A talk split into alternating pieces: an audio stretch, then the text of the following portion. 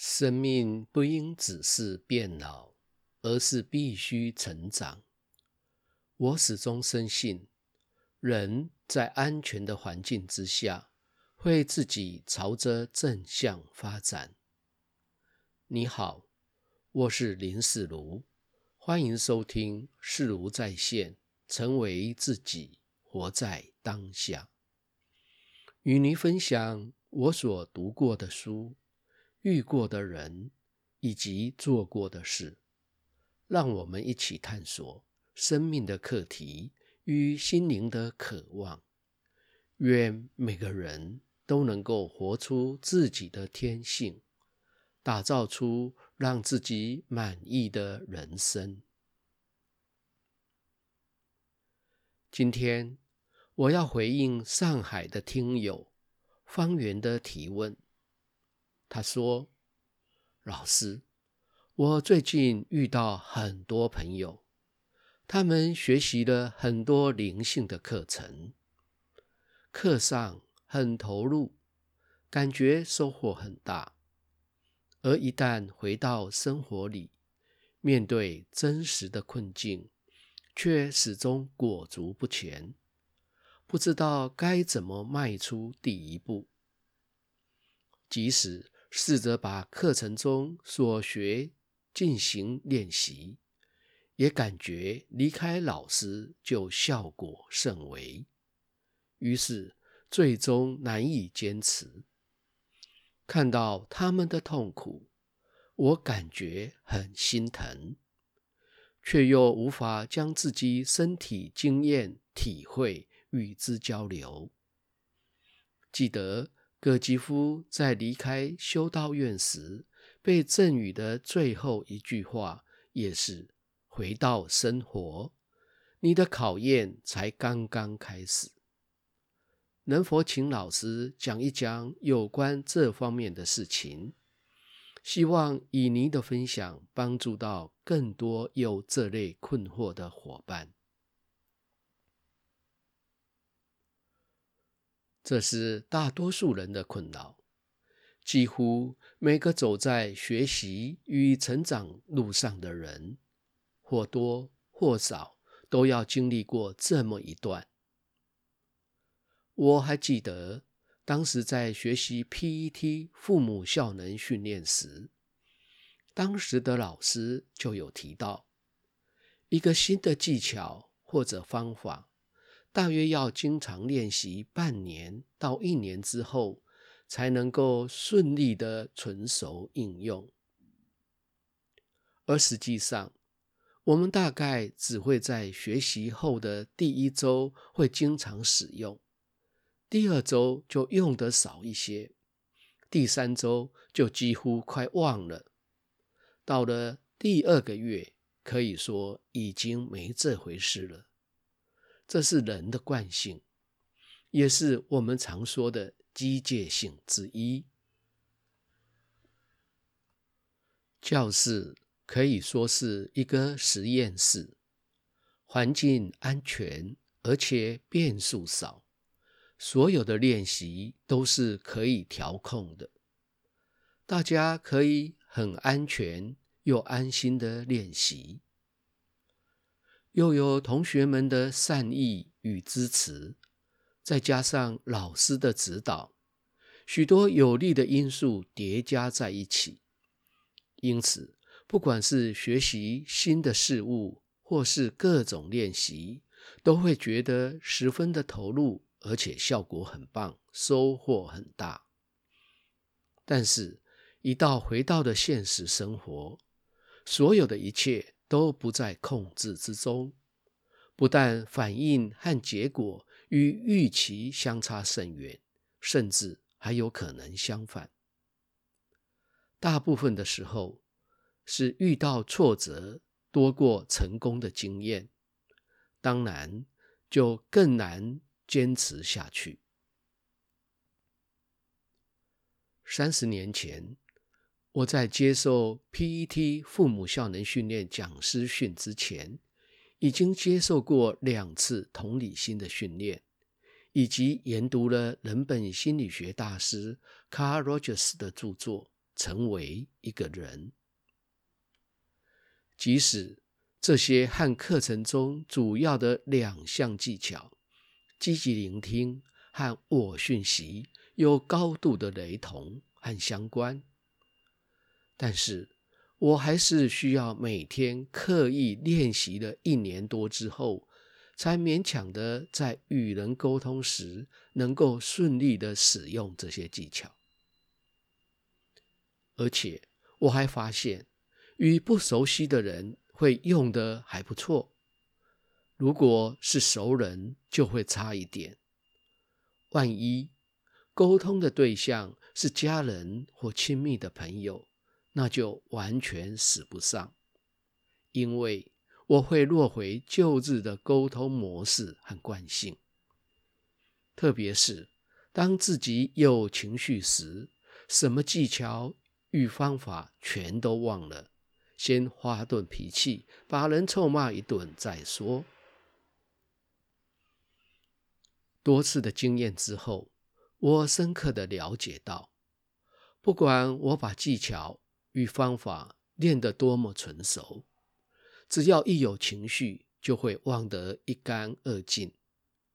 整个人就完全被情绪所淹没，只能够机械性地依照旧有的惯性来反应。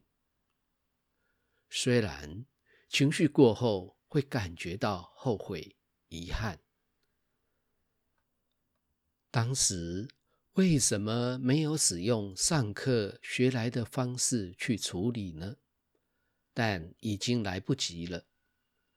这个体会让我从心理学了解别人的学习，转向了改变自己的静心修炼，也就是相当于传统意义上的修行。我先后和几位负责训练我的老师讨论过，我想要教的是真正能够根本解决自己内在惯性的方法，能够成为自己的头脑、情感和身体的主人的方法。所以，这些基于管理学或心理学的理论和技巧，我还是会认真的学习，但是我不想再教了。我特别记得 LET 领导者效能训练讲师训练课程的老师 Peter 对我说，是的，最后的关键在个人自我情绪的控制，但是大多数人在什么都不会、什么都不懂的情况之下，理论、技巧与方法是他们最容易入手之处，而必须经过一段长时间之后，才会发现你所说的问题。因此，鼓励你还是继续教学，毕竟每个人都需要一个入手处。我在课堂上几次超级优异的表现，让他对我寄予高度的厚望。记得在 LET 领导者效能训练讲师训结业的时候，他要求所有受训的讲师们必须先再一次完整的上过一次我开的课程之后，才能够正式的公开对外授课。不过我很对不起老师对我的厚爱，结训后不到半年，我就决心只教能够有效改变自己的静心类课程。几年下来，我发现在不同的阶段需要不同的静心技巧，而最有效而且适合各个阶段的法门就是神圣舞蹈。因此，在疫情之前，我每年都要在两岸和马来西亚等地举办30-40场的义学律动工作坊。跟着我学习多年的学员都很清楚，我的教学重点不是舞蹈，那只是外在的形式。虽然我教得超级仔细，并且会解说少有人知的动作细节，帮助舞者可以轻松优雅地跳出精准的动作来。但我的目的是借由这个深入的学习过程，锻炼出舞者拥有高度的意识状态，能够知道当下的处境，并找出最佳的应对方式，还有不受影响的意志力，不再被自己或者别人的情绪带走。即使是在极度的情绪之下，依旧能够让事情朝着既定的方向进行。当然，这些都是十分不容易的能力，需要长期的锻炼才能够做到。所以，我才会在课堂上有一些看起来和舞蹈无关的严格要求，比如走路、关门、放东西的时候不能够发出声音，脸上不要有表情，还有眼球不可以移动等等。而这些都是和意识的提升与意志的增强有着密切的关联，都是有效改变自己的基本功。还有，在每天生活中喝水的时刻，做记得喝水的练习。起床或睡觉前的易学正坐，甚至还有双臂平举30分钟的势与火的挣扎练习，特别用来增强意志力的进阶锻炼。这些都是融入在日常生活中的关键练习。一般而言，只要做上一个礼拜之后，无论是在体态或心态上，就会有明显的改变效果，并可以逐渐增加内在不被改变的力量和行动力。